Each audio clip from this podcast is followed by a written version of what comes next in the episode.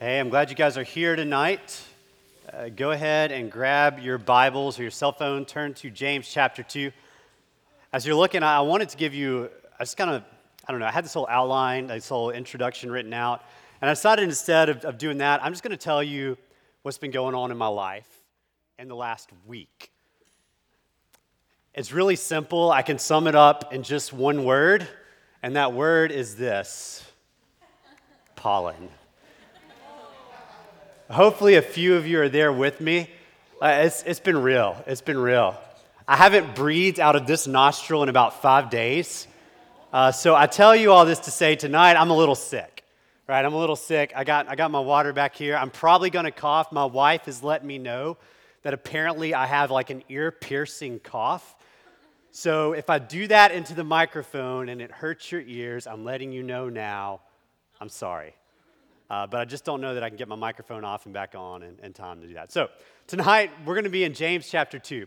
All this, uh, for the last few weeks, we've been talking about faith. We've been talking about what faith looks like, what it is, what it means for our life. Loved last week uh, Brian coming and speaking. Uh, dude was awesome. I hate that I have to follow him up this week. Um, but he brought a good word about faith in, in the midst of trials and how just because we have faith in God doesn't mean that God's just going to give us everything we want. That faith is given to us so that when we go through these trials, we can trust God. The week before, Timothy talked about faith being trusting in God's promises, right? We have faith in God because He has told us He will do certain things. Now, He hasn't told us that He'll give us tons of money. He hasn't told us that He'll give us a car or, or a job or good grades. But what He has told us is He can give us faith, hope, love. And He has told us that through Jesus, He will save us. And this is something we can believe. We can trust the things God has promised to us. Well, tonight we're, we're going to take a little bit different spin on, on James. We're going to be in James chapter 2, starting in verse 14. James chapter 2, verse 14.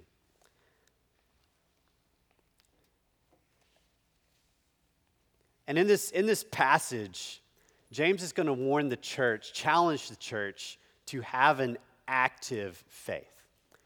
Because the question we're really going to think about is what do you do with, with the person, the Christian, who claims to be a Christian, but there doesn't seem to be anything backing that up.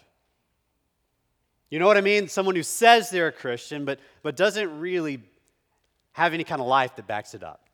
So, James 2 14, James says this. Now, James, the book of James, is a letter written to churches. Now, it's not like your typical letter, it's, it's more like almost like a sermon right? James is, is a, a little bit of a sermon, but it's, it's, scholars say it's more like wisdom literature. And so James will say one thing, and then he'll just like kind of switch topics really fast and go on to the next topics, and then he'll, he'll change again really fast. It's, it's a little bit like the book of Proverbs, all right? James is a really practical guy.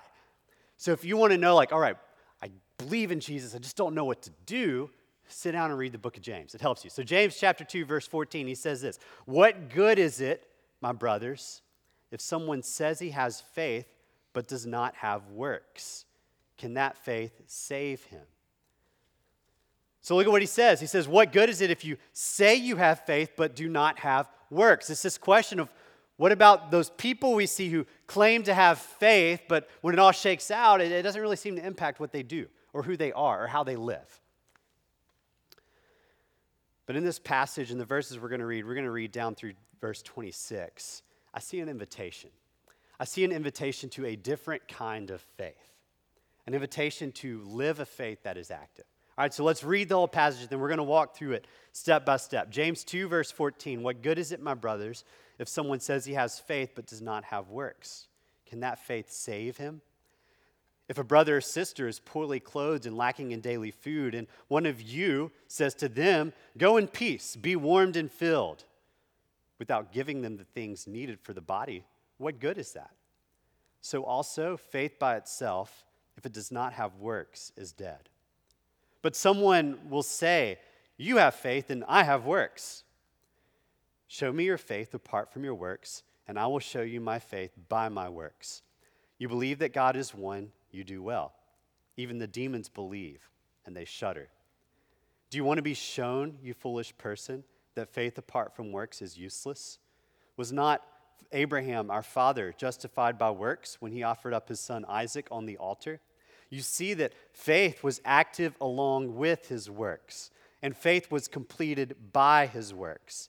And the scripture was fulfilled that said, Abraham believed God, and it was counted to him as righteousness. And he was called a friend of God. You see that a person is justified by works and not by faith alone. And in the same way, was not also Rahab the prostitute justified by works when she received the messengers and sent them out by another way? For as the body apart from the spirit is dead, so also faith apart from works is dead. Y'all pray with me. God, I ask that you help us to understand this passage tonight.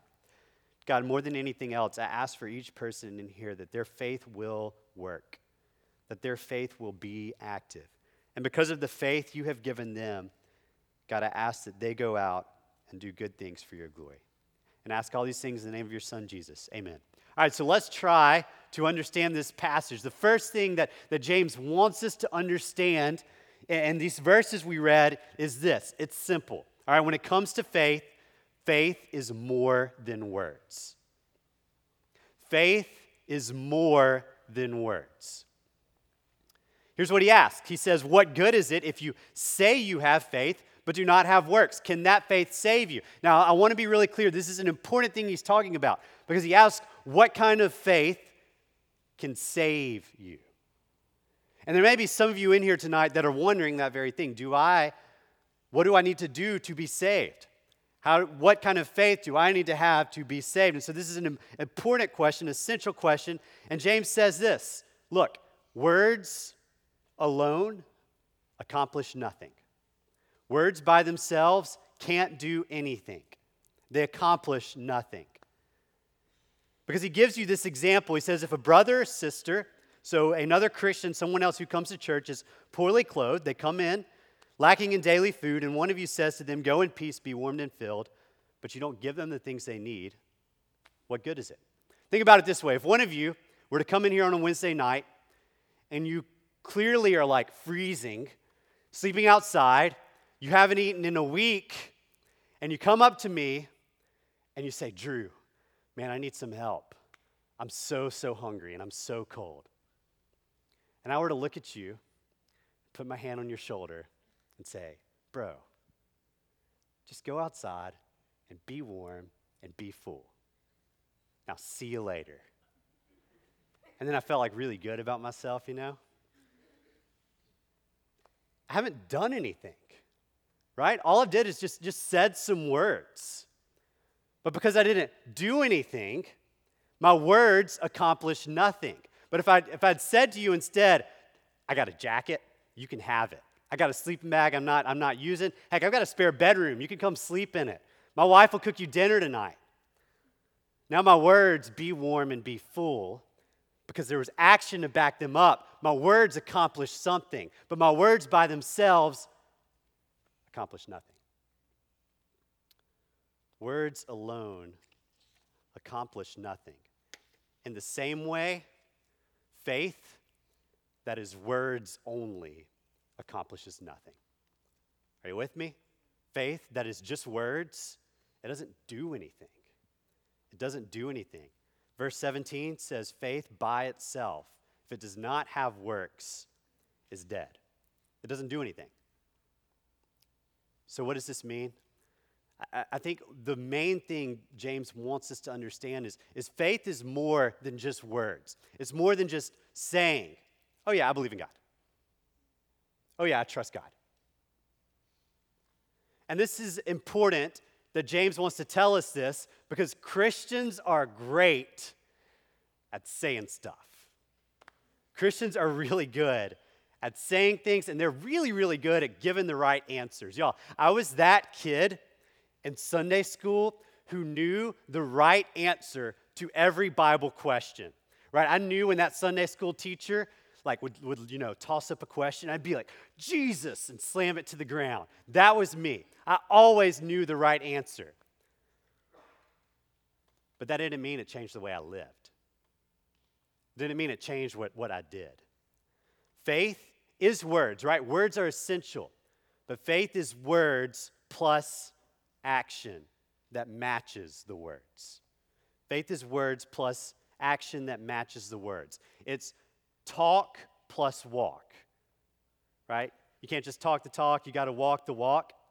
So, what, is this, what does this mean for you if you're sitting in here tonight and you would say, like, yeah, I'm a Christian, what does this mean for me? Well, I think it, uh, one great way to apply this to your life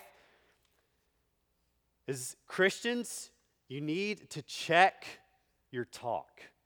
You need to check your talk. Now, here's what I mean. If I were to say that I love Jesus' forgiveness, I love that I'm a Christian saved by grace and that Jesus has forgiven me. Right? If I say that, and every Christian in here, you should, you should say that. That's a good thing to say. But if I say that, and yet I will not forgive someone who has hurt me, something ain't right here. Because on one hand, I'm saying, yeah, I love forgiveness from Jesus. But on the other hand, I'm not giving it to someone else. So, what needs to happen? Something's got to change, right? Because either I don't believe, I don't actually believe this because my actions are denying my words, or instead I need to check my talk and say, all right, I'm professing this thing, but I'm not living it out. So instead, I'm going to change my action. See what I'm saying? I have to do this in my life all the time. All right, I'm saying I'm believing this thing, but what I'm doing over here doesn't actually match it. So I need to change what I'm doing because I know this is true. So, Christians, this is a constant process in your life of checking your talk so that you can make sure you're walking what you're talking. Faith is more than just words. But there's a second point that James gives us here, and it's this it's that works demonstrate our faith. Works demonstrate our faith. And James, in verse 18, is he brings up an argument that, that someone might give. He says, Well, someone might, might say, You have faith and I have works. In other words, one person has faith, but, but another can have works. And what James wants you to see is that someone may try to make this argument that, that you can separate faith from works. So they can be two just completely different things. And here's what James says in verse 18. He says, If someone says this, I say to them, Show it to me. Show me your faith apart from your works, and I will show you my faith by my works. So James looks at that person who says, Well, you have faith, I have works. And James says to them, Prove it. Prove it to me. Show it to me. Show me what you got. All right? If you say you have faith, show me. And the reason he says that is because you can't show someone you have faith without doing a work. It's impossible. Our works demonstrate a person's faith.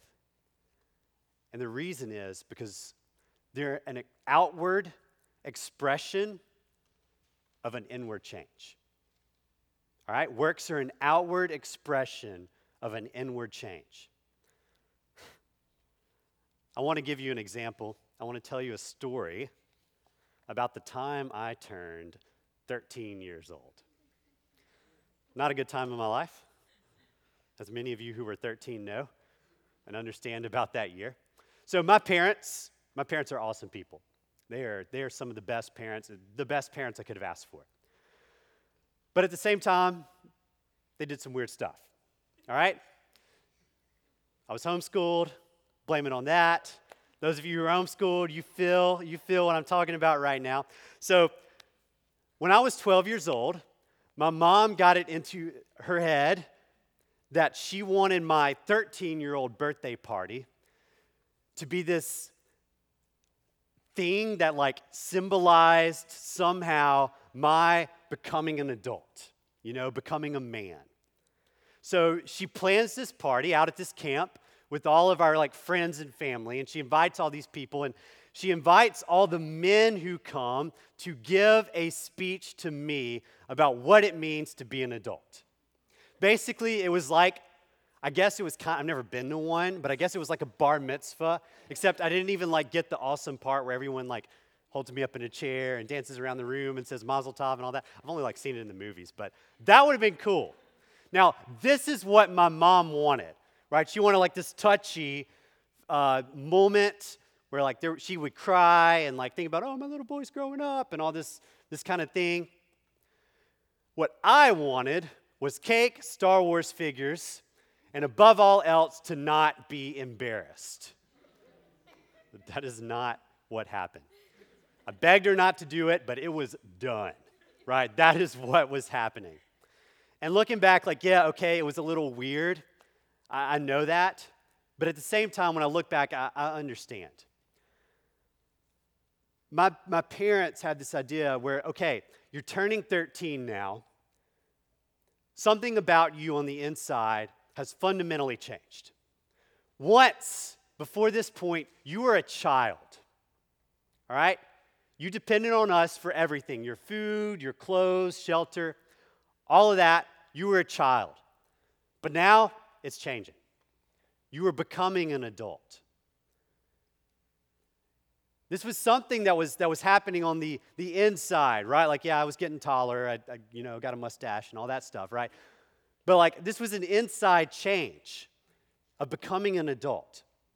And after that point, my parents would, would say things like, Drew, you can't keep doing that. You're becoming an adult. And so they had this expectation that because of this change that was happening on the inside, that the way I acted, right, the, the outward was going to start changing to match what had already happened on the inside. You understand what I'm saying here? This is faith. Faith is, is an inward change, something that, that happens that, that cannot be seen by someone else. It can only be seen by God. But what that change that happens first produces is good works done for others. It's a slow change, it's a gradual change, right? I didn't move out at my parents' house and start driving a car at 13, but stuff started changing. James wants us to understand that if you have faith on the inside, it's something that can only be demonstrated on the outside. And he says this he says, and this is, this is hard you believe that God is one? That's good. But even the demons believe that, and they shudder. And when, when James says, You believe God is one, give you a little context here. This was called part of what the Jewish people, the people of God, like all these stories in the Old Testament about God working through his people, that was the Jewish people. So in the book of Deuteronomy, there's a statement that the Jews refer to as the Shema. It's a statement of belief, the core belief of what it meant to be a Jew. And the statement was this God is one. And this was a big statement to make back then because everyone worshiped a lot of gods except for the Jewish people. So, to the Jews, if you would make this statement of God is one, then you believed the right sorts of things. But here's what James is saying simply believing, having the right beliefs about God, it's not enough. It's not enough. It's good. But, guys, even the demons believe that God is real.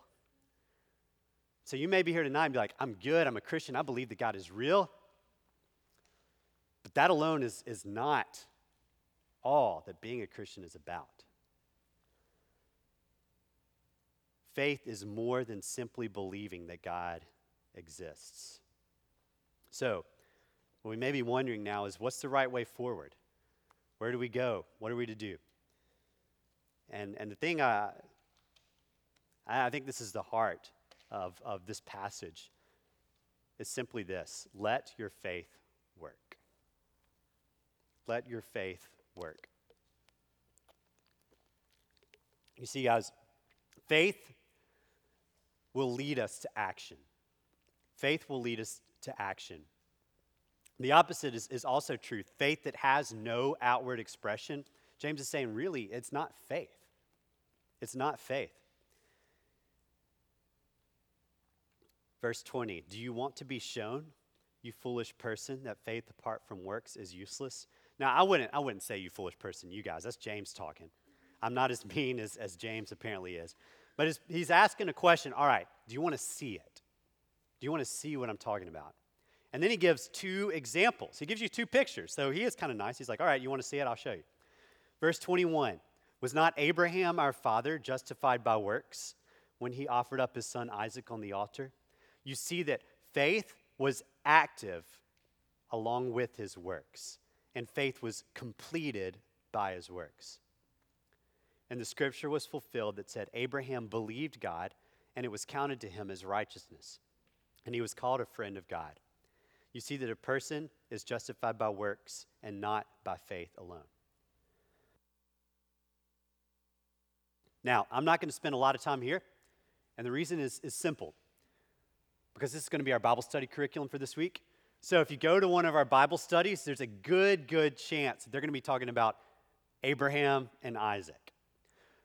The other reason is because I really like the next example that James gives here. He says this, and in the same way, was not also Rahab the prostitute justified by works when she received the messengers and sent them out by another way? Now, you may not know the story of Rahab, but I love this story. So here's what I want you to do I want you to grab your Bibles and turn back to Joshua chapter 2. Joshua chapter 2. Here's what's going on in the book of Joshua. This is Old Testament, so this is stuff that happened before Jesus. Joshua chapter 2, we're going to start in verse 1. Joshua is the guy who followed Moses.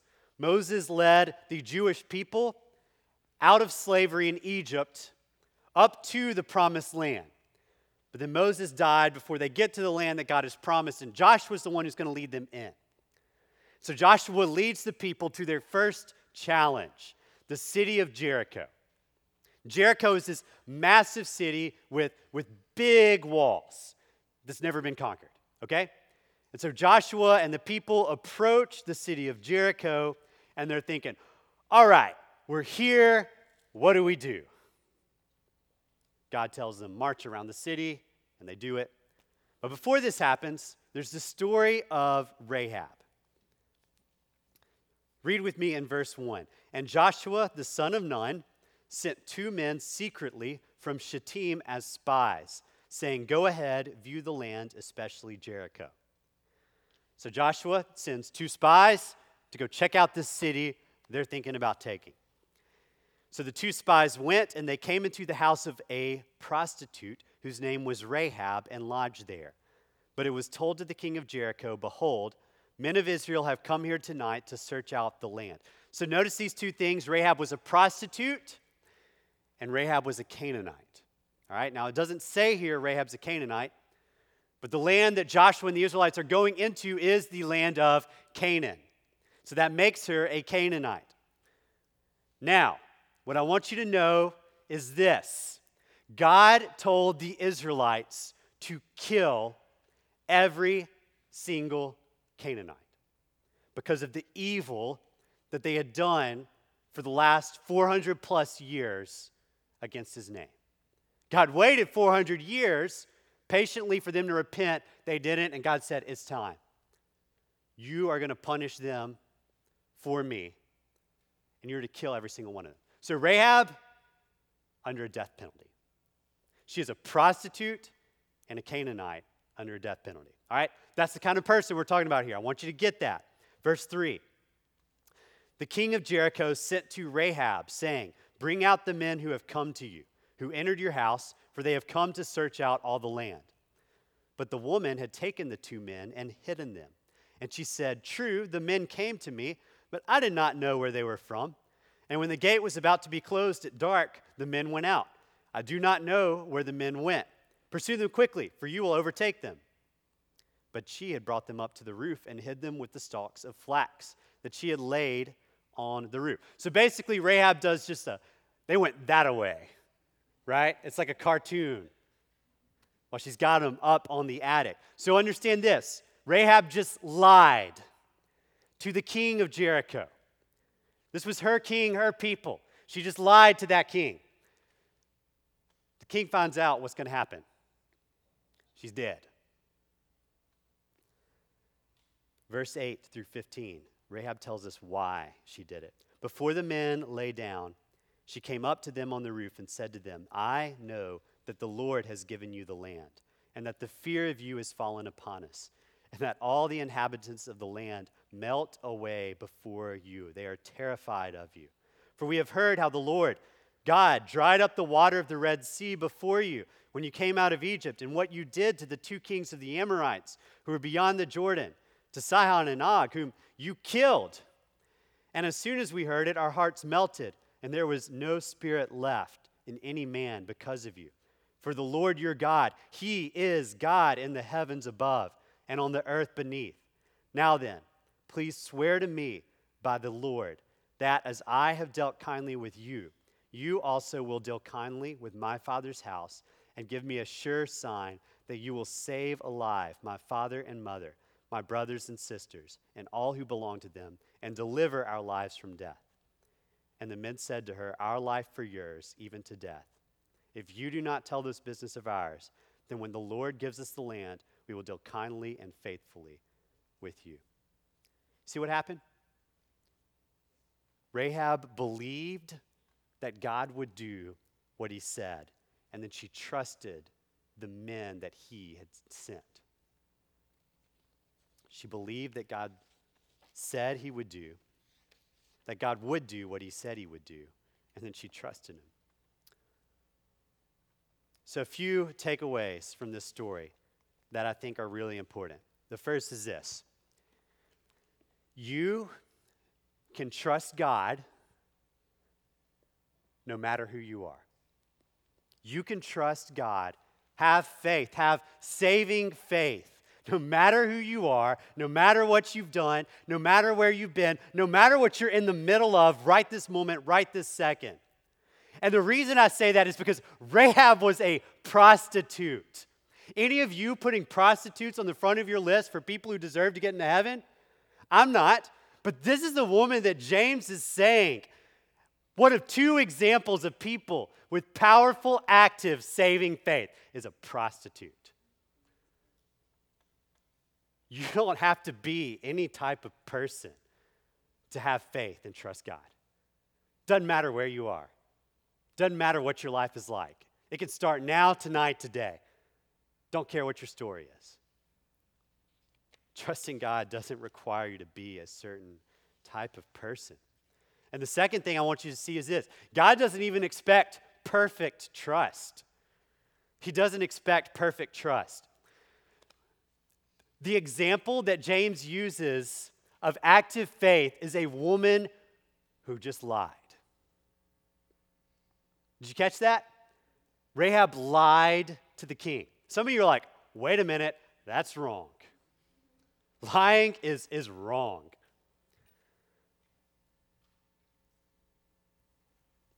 But think about what she's doing.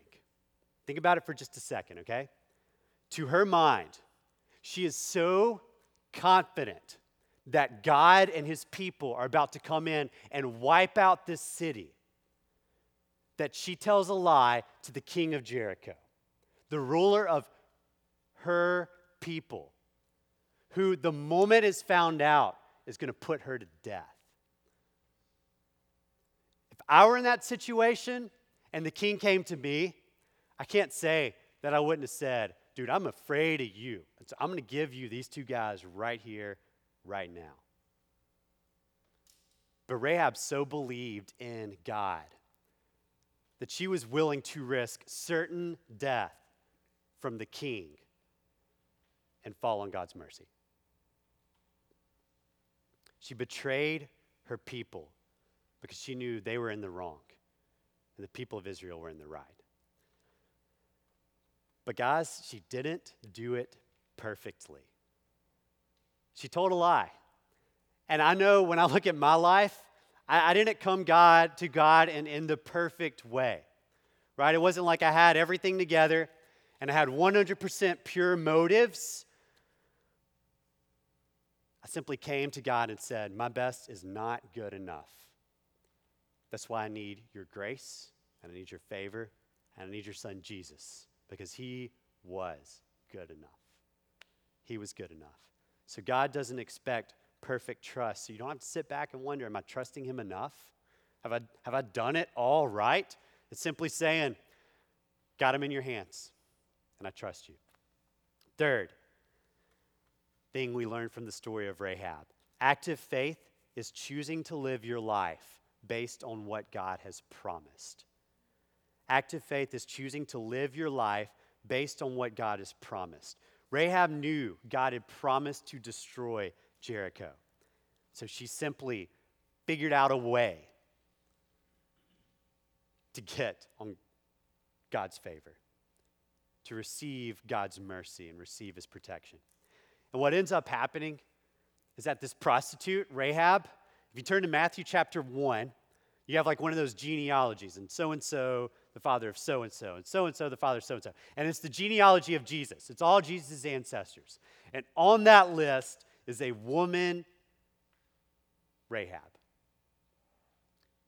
This Canaanite, this sinful person who deserved death, was to receive the penalty of death, becomes an ancestor of Jesus because she believed God and threw herself on his mercy.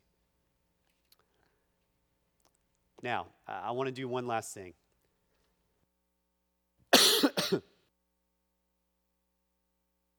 too often can misunderstand this passage. And so I, I brought this way too big board um, over here. It's actually about to fall apart. I, I drug it earlier and like it popped out and the whole thing fell sideways for a second. So I hope that doesn't happen right now. Um, but I, I, like drawing and it helps me a little bit. Here's, here's how we often, when we read this passage, or even when we think about faith in general, we misunderstand it because we, we start here. We think, I have to work really hard to be good enough. I have to do lots and lots of works to be good enough for God. So this is this is what we think. And we think if if I'm if I'm doing well here, right? If I'm if I'm doing good enough, then I, my faith is strong. If I'm if I'm good here, then then my faith must be strong And then I've got God's acceptance. This is how I think a lot of us in this room think. And, and most of us, even if we don't like, even if we know maybe this isn't true, we just keep getting pulled back to this. If, if my works are good, then my faith is good and I've got God's acceptance. But if, if I'm not doing so hot in the works department right now, then, then maybe I'm not so strong and maybe God's like, He's not really happy with me. He's just kind of sitting up there and he's like maybe ready to hit me with a lightning bolt. I'm not too sure because I got this wrong. But what I want to give you is a little different picture. I want to give you the biblical picture of faith. Because here's, here's where it starts we have faith. We have heard the good news about Christ, and we believed it. We've accepted God's promises as true. And because we have this faith, the Bible teaches us this we're accepted. Accepted by God. Done. If you have faith, you're accepted.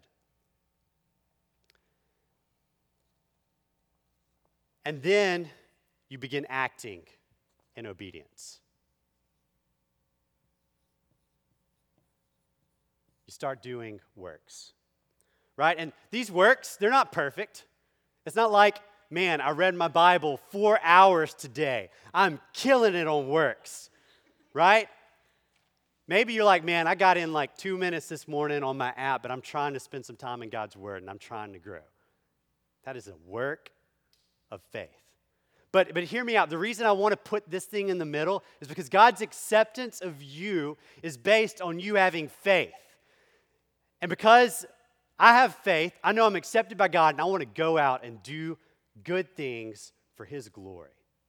I want to go out and do good things for his glory. And one of the things I love about this, guys, is that I'm going to I'm to put God's acceptance up here. You, you know that says acceptance. Is we talked about this week one, right? We talked about how God is the one who gives us faith. And so the good news is your faith is good enough, and God gave it to you, and now He's accepted you. Go out and do good. It's not always going to be perfect. Some days you may not get it right, and it's not like God's up there, man, I'm about to smite him. You're accepted. Go out and do good. And it's essential, essential that you get this order right. Because if you don't, you're constantly going to be working to earn God's approval that you already have. And you're going to wear yourself out when you could simply experience God's forgiveness. I love that. True faith trusts that God has saved. True faith trusts that God has saved you. Then it turns around and begins acting like it's already done it. It says, I know God has changed me fundamentally on the inside. So now I'm going to turn around and start doing it. Turn around and start doing it. You guys pray with me. God, I thank you that you have brought us here tonight to think about faith. Father, I pray that you help us to have an active faith. That because of what you have done in our lives, we are free to do good for your glory. God, I pray that no person in here will try to do to earn your approval because, God, your approval is given to us freely through Jesus. Father, I pray that we are a people who does good and does it constantly. And Father, I ask all these things in the name of your Son, Jesus. Amen.